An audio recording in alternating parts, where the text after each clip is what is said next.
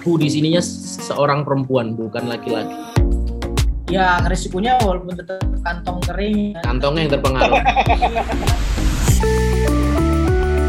Music Extra.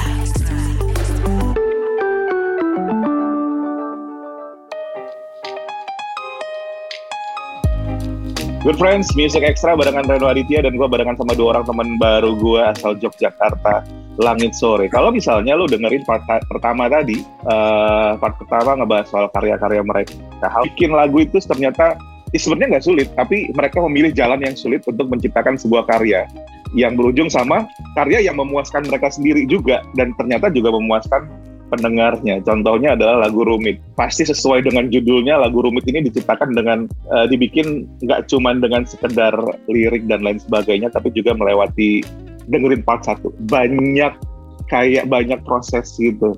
Nah, Langit Sore salah satu band asal Jogja yang menunjukkan kalau karya kita ya musik kita pop, tapi karya kita bukan karya yang biasa-biasa aja. Nah, ada apa sih sebenarnya di Jogja ini, Man? buat orang-orang yang seperti saya yang kayak ke Jogja itu kayak cuman ke Malioboro doang atau ke Borobudur doang gitu kan. Sebenarnya kehidupan industri kreatif di Jogja itu seperti apa sih? Sedekat uh, apa antar musisi gitu-gitu? Ya sebenarnya kalau di sini karena uh, karena di sini tuh tempatnya orang belajar ya, jadi terus uh, orang di sini nggak pelit ilmu gitu, terus uh, namanya mereka bisa sharing banyak hal di mm -hmm. uh, satu tongkrongan ke tongkrongan yang lain gitu, dan itu tuh sesuatu yang mau menyenangkan untuk sebuah proses kreatif.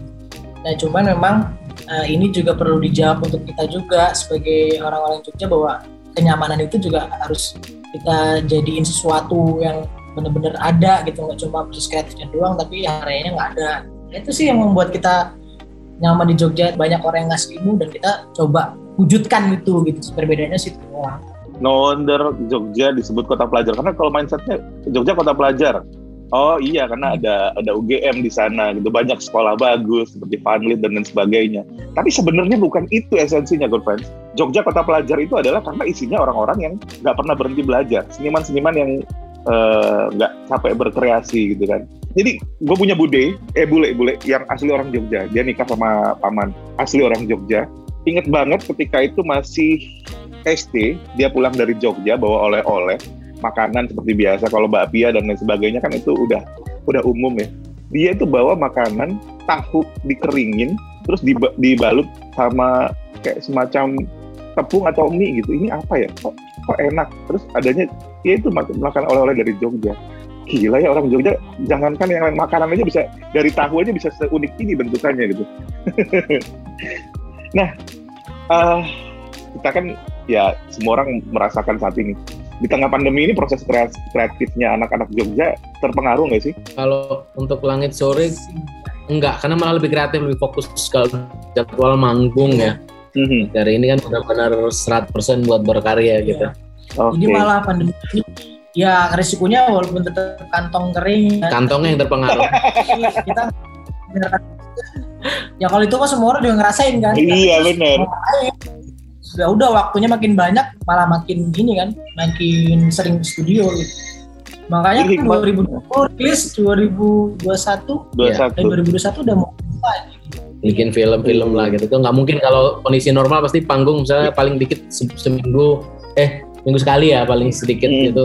Belum lebih gitu. Jadi mungkin lebih sulit sekarang mudah karena tidak ada panggung sama sekali iya iya iya. Tapi ya tapi untungnya tadi jadi ada ada pikiran oh kita bikin uh, bikin short movie lah. Lumayan adsense-nya nanti walaupun nggak bisa ngegantiin bayaran manggung ya gak sih ya. kegiatan lah ya iya benar. Iya kalau kita kan mikirnya juga kalau bikin uh, media tadi bikin sesuatu yang berbeda kan nanti juga bisa ada bisnis bisnisnya juga kan di, di film itu. Jadi mikirnya gitu juga. Oke. Okay. Nah kalau misalnya bikin lagu melewati proses yang uh, riset dan lain sebagainya gimana dengan short movie karena kan short movie lebih kompleks nggak melibatkan cuman arranger lagu dan ada ada ada aktor aktris ada set dan lain sebagainya di dalamnya. Waktunya cerita nih soal how bagaimana short movie ini terjadi gimana cara perekrutan orang-orangnya gimana proses kreatif di dalamnya apakah ada oke okay, ini orang kalau angle-nya dari belakang lebih cantik kelihatannya daripada kalau dari depan. Harus gitu dulu gak kira-kira ini juga salah satu asiknya Jogja. Kita uh, cukup terbuka uh, banyak teman-teman cukup terbuka untuk melakukan kolaborasi. Nah kebetulan dalam project uh, series ini kita berkolaborasi dengan salah satu creative labs namanya Gelora Abadi Sentosa uh, dengan uh, director namanya Mas Bagus Kusnawan. Jadi dari awal dari awalnya kita ngobrol bareng sama mereka sama Mas Bagus untuk bikin project ini. Dan baru kita cari teman kita siapa ya casting director? Ada Mas Gundul dia punya kelas teater segala macam. Akhirnya kita dibantu dapat aktor senior Lukman Rusadi dan beberapa uh, pemain-pemain muda yang dianggap kita berbakat. Mm-hmm. Udah dari situ udah ngalir aja terus kemudian bebarengan juga aku sama Arman juga uh, brainstorming juga untuk ide ceritanya seperti apa karena di, di trilogi ini juga Arman dalam menulis lead juga dia menyus, apa namanya uh, mengadaptasi dari skrip skrip filmnya juga gitu. Uh-huh. Ya udah uh, jadi apa apa namanya jadi sesuatu yang baru buat sore. Oke. Okay. Jadi uh, duluan lahir mana lagu atau skrip filmnya? Ide ceritanya dulu sih. Terus kalau, Cerita secara keseluruhan ya? Ya, aku sama sama Arman ceritanya tiga ini gimana nih? Oke, kayaknya mewakili tiga ini terus udah. Habis itu menentukan siapa skripnya, lagu mulai dibikin, notasi mulai dibikin. Nah, kan uh, apa namanya? Ujung tombaknya kita kan uh, liriknya Arman nih. Nah, Arman masih nunggu nih ketika anotasi sudah ada kita membuat moodnya seperti itu terus akhirnya Arman baca skrip terus ada beberapa yang audiensi ya Wan ya? Dan memang kita berpisah tuh kita audiensi bener-bener karena nggak nggak tahu pendekatannya nggak belum ngerasain kalau yang itu. Ya saya udah sering sih. Kalau kamu udah sering ya, ya. tapi kita waktu itu waktu mau ini mau apa mau take vokal Arman masih nulis lirik, telepon beberapa teman-teman. Yang menjalani cinta beda agama. Ya. Oke. Okay. Kalau kita udah kenal, pasti saya ikut di telepon itu harus. Curhat gitu. ngopi. Iya, keren deh. Maksudnya selama ini good friends kita tuh kalau dengerin sesuatu tuh jadinya kan. Nonton film udah jadi uh, bikin dengerin lagu kita tahu ini lagu bagus gitu tapi kita nggak tahu proses proses di baliknya gitu. Kalau bahkan kadang-kadang kita nggak nggak mau terlalu tahu, apalagi proses bikin lagu itu kan nggak semenyenangkan, nggak seseru kalau nonton proses pembuatan film. Kalau proses film behind the scene pasti seru gitu. Tapi kalau bikin lagu kan enggak gitu. Enggak. Pasti serunya dari mana nih orang bikin lagu sambil duduk doang, main gitaran doang gitu kan. Gitaran toh, ya. terus udah gitu kan. Nah, ya. ternyata itu tadi semua itu jadi menarik ketika kayak uh, dalam sebuah karya dalam dalam berkarya itu ya bikin scene juga di dalamnya. Jadi bikin bikin bikin film ketika bikin karya itu kayak aduh bingung saya bahasanya yang paling tepat untuk menggambarkan ini. Tapi menciptakan situasi untuk bikin karya itu ternyata sangat berpengaruh untuk karya yang jadi ya, nanti gitu ya. ya, ya biar hidup tidak hanya dalam imajinasi oh bahkan di beberapa lagu Langit Sore itu pendekatannya aku di sininya seorang perempuan bukan laki-laki. Oh jadi gitu. Dia, jadi dia bukan Arman Harjo yang ini gitu. tapi dia seorang perempuan yang disakiti dan mengalami percintaan yang begitu. Nah, cuman suaranya pakai suara kita gitu. Tapi kasusnya itu orangnya itu si akunya adalah perempuan. Jadi imajinasinya sampai bisa begitu. Dan ceritanya begitu. Dan uh, apa namanya uniknya Arman juga ketika menulis lirik tuh uh, kita selalu berusaha Arman selalu ngasih selalu ngasih ruang. Uh-huh. ruang untuk uh, untuk pendengarnya atau yang memahami yang benar-benar memahami lirik lagu langit sore ya untuk dia masuk ke dalam ruang-ruang itu. Saya kayak lagu dalam iman kita berpisah. Arman nulis di situ haruskah berjuang sekali lagi ya? Kita nggak pengen ngejudge siapa pun yang mengalami kisah percintaan hmm. beda agama. Hmm yang terbaik yang kalian ambil itu yang terbaik yang kalian ambil gitu loh. Jadi uh, kayak gitu-gitu itu itu itu sebenarnya kita pikirin ya. teman pikirin. Jadi menyediakan abstraksi agar diisi anu apa namanya masing-masing orang dengan ceritanya. Karena gitu. tugasnya kita kan nemenin kalian semua dalam ya. titik-titik terendah kalian. Asik. Tidak ada. Biasa walaupun kita nggak seserius itu iya, ya, iya, iya, tampaknya iya. tapi sebenarnya ini karena Mas Reno aja yang nanya, jadi gitu tau-tau jadi pengen jawab gitu. Kalau Mas mah Enggak, ini, ini, ini penting, ini penting. Ini, tergantung menang. Karena gini, isi kepala laki-laki sama perempuan kan beda dong. Makanya ya, ada yang bilang uh, woman from Venus, man from Mars. Karena isi kepala kita beda. Ketika ketemu perempuan Iya. yang kita lihat dulu pertama kali beda gitu loh. Walaupun rata-rata ya eh, yang kita lihat dari dari ketika ketemu pertama kenal tuh yang dilihat kan beda sama perempuan ketika ngeliat kita gitu. Itu aja Iya. udah jauh bedanya gitu kan. Ketika ngebayangin berduaan sama perempuan, yang dibayangin perempuan ketika berduaan sama laki-laki mungkin berbeda ketika laki-laki membayangkan berduaan sama perempuan. Iya beda. Itu kan apalagi dibuat dalam sudut pandang eh, sudut pandang lagu, eh, sudut pandang eh, perempuan ketika dia sakit hati, ketika dia jatuh cinta, itu beda loh. Tapi itu perempuan versi yang kita tahu ya, mungkin nggak perempuan banget karena kira-kira keluar dari reaksi dari reaksi. Iya. Nah, mungkin masih terdengar terlalu masih masih sangat laki-laki atau sudah agak Eh. perempuan. Setidaknya oh kalau perempuan disakiti itu kira-kira kayak gini, kira-kira mikirnya gimana ya kira-kira gitu aja sih. Kayak penulis novel aja. Music Extra. Jadi uh, Good Friends kalau misalnya lo dengerin karya-karyanya Langit Sore, eh, terus kok cowok nyanyi lagunya uh, li- liriknya apa ya? Uh, liriknya manja banget sih, liriknya uh, lemah banget seolah-olah mereka cowok tuh si cowok yang ini lemah. Itu bukan, itu adalah dari sudut pandang perempuan. Ternyata seperti itu Good Friends. Jadi ini mudah-mudahan ini adalah sesuatu yang lo juga baru tahu seperti gua. Jadi biar, bukan gua doang yang excited.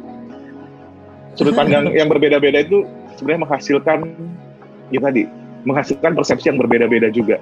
Karena ketika eh, seperti yang gue bilang laki-laki ketika membayangkan berduaan sama perempuan dalam sebuah ruangan itu berbeda sama perempuan membayangkan ketika dia berduaan sama laki-laki di dalam sebuah ruangan. Mungkin yang perempuan ngebayanginnya eh, masak atau nonton film bareng sementara yang laki-laki ngebayangin berduaan sama perempuan ngebayanginnya bikin film bareng kan jadi Iya, chill and apa?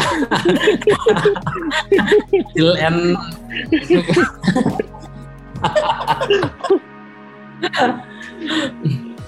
ini ini seru nih. Tapi ya tadi sebenarnya gini, kalau misalnya kalian tuh nggak berasal dari Yogyakarta, Hmm.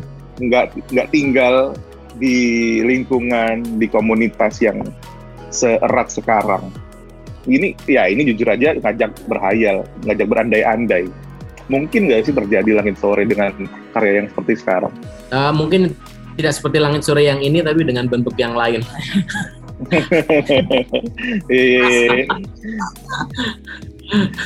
Mungkin seperti itu ya pendekatannya gitu. Mungkin observasinya lain lagi nanti kalau di Oke. Jakarta. Nah, Hmm. yang 9 tahun hidup di Jakarta jadi cukup bisa cukup merasakan tahu gimana ya? Iya, iya, iya. kesulitan Oke. dan kemudahan apa. gimana ya tadi ya lagi-lagi good friends ketika lo ada di lingkungan yang mendukung lo kita nggak tahu seperti apa bentuk dukungannya ya berarti itu harus disyukuri karena ketika kita pindah pindah tempat atau pindah lingkungan mungkin kita nggak akan mendapatkan hal yang sama tapi bukan berarti itu adalah hal yang buruk tapi saat lo sekarang mungkin sedang dalam posisi yang tidak menyenangkan tetapi lo punya banyak supporter dari lingkungan lo it's a gift itu adalah rezeki yang sangat besar sekali dan gue yakin yang dilakuin sama langit sore gak cuma bikin karya yang cuma yang akan mendatangkan rezeki buat mereka, tapi ada di lingkungan yang bisa membuat mereka berkarya seperti sekarang itu adalah rezeki banget loh, benar-benar luar biasa. Dan eh mudah-mudahan dengan obrolan ini lo lo akan punya persepsi atau punya ke, ketertarikan yang berbeda ketika mendengarkan karya-karya Langit Sore. Mungkin sekarang dengerin kayak lagu rumit, lagu cinta beda agama, lagu eh, tidak direstui tadi. Dari sudut pandang ABG kan, biasanya kan lagu-lagu kayak gitu tuh konsumennya adalah ABG. Saat kita udah berumur 30-an lebih, bodoh amat gitu kan. Ya kan? Ya mana? Kita Urusan direstui, banyak. Ah, ah. kita nggak direstui, ya udahlah cari yang lain kan gitu. Tapi kalau masih di umur kalau masih umur 20-an Pembahasan kan kiamat gitu kan rasanya. Eh, iya, iya itu tadi.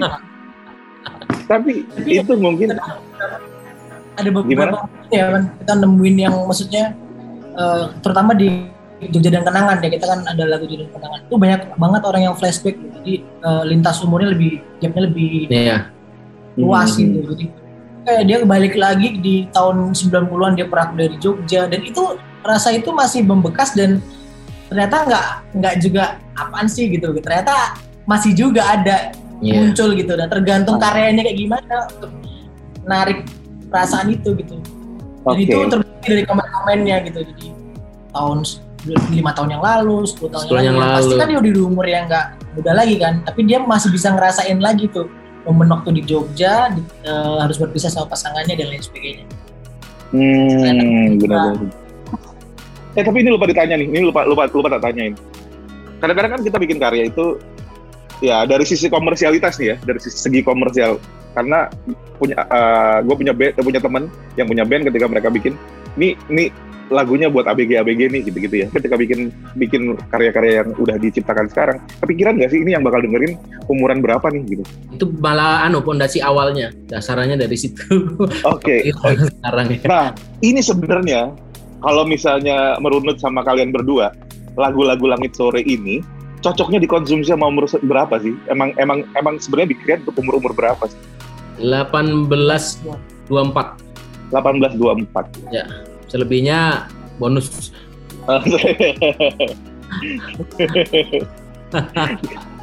iya tapi ya tadi seperti yang bilang pasti relate deh karena yeah. lo udah berumur 30-an seperti kita ini kayak iya sih gue pernah kayak gini soalnya gitu. jadi kayak jadi jadi kayak flashback gitu ya jadi kayak flashback kayak bahkan mungkin yang udah tiga bulan ada yang masih ngalamin seperti ini gitu kan jadi pasti butuh lagu-lagu galau untuk menyemangati yeah. atau lagu-lagu galau untuk menambah perih perasaan sendiri gitu. Yeah. Jadi sebenarnya ya tadi ini walaupun niatnya mereka berdua untuk umur 18-24 yang emang uh, golden age konsumen gitu ya, tapi di sana bisa dinikmati sama semua orang.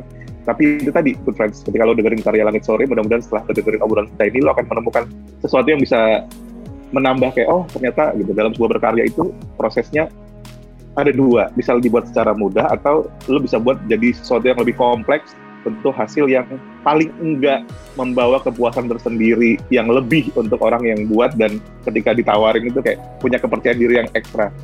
Gue yakin paling enggak setengah dari orang yang dengerin ini akan suka dengan lagu ini. Kan seperti itu ya. Keren banget uh, Langit Sore ini sebuah pengalaman yang menyenangkan bisa kenal sama Mas Arman dan Mas Katum sehat terus karyanya kita tunggu terus. Oke. Okay. uh, eh, tapi setelah setelah trilogi ini apa? Album. Album ya? Album keempat ya. berarti ya? Album keempat. Oke. Okay. ya. uh, kapan dan gimana nya? Tungguin aja kabarnya. Mudah-mudahan ketika itu kita bisa ngobrol lagi sama mereka ngebahas albumnya walaupun ya, ya kalau bisa ke Jakarta kabar-kabari produser kita nanti kita ngobrol langsung untuk ngobrol lebih banyak karena ini jujur aja secara kualitas audio ketika Good Friends dengerin mungkin agak-agak puas ya. Tapi ya itulah keadaannya harus buat kita seperti sekarang. Sehat-sehat terus, terima kasih Mas Agung, Mas Arman. Salam buat teman-teman di Jogja, mudah-mudahan ada kesempatan buat bertemu langsung dan itu dia teman baru kita Langit Sore di Music Extra. Music Extra.